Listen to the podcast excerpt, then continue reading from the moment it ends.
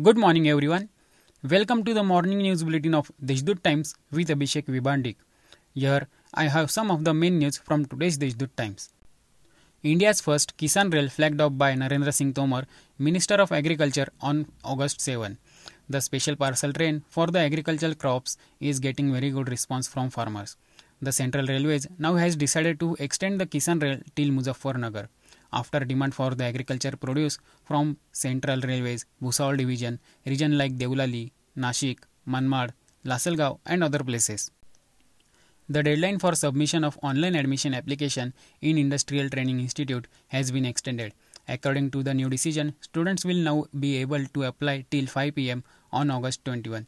A revised schedule of these admissions has been made available on the ITI website. Most of the lands in Igatpuri Taluka were acquired for the dams. These dams are quenching the thirst of over 18 districts. The heavy rain area of Igatpuri Taluka provides water to Nashik, Ahmednagar, Marathwada, Thane, Mumbai, and many other districts. Unfortunately, the local farmers still do not get a drop of water from these dams.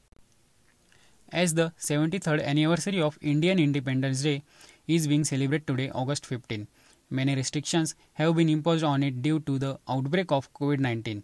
Savitribai Phule, Pune University has instructed all affiliated colleges to spread the slogan of Atmanirbhar Bharat by organizing an online program on the occasion of Independence Day.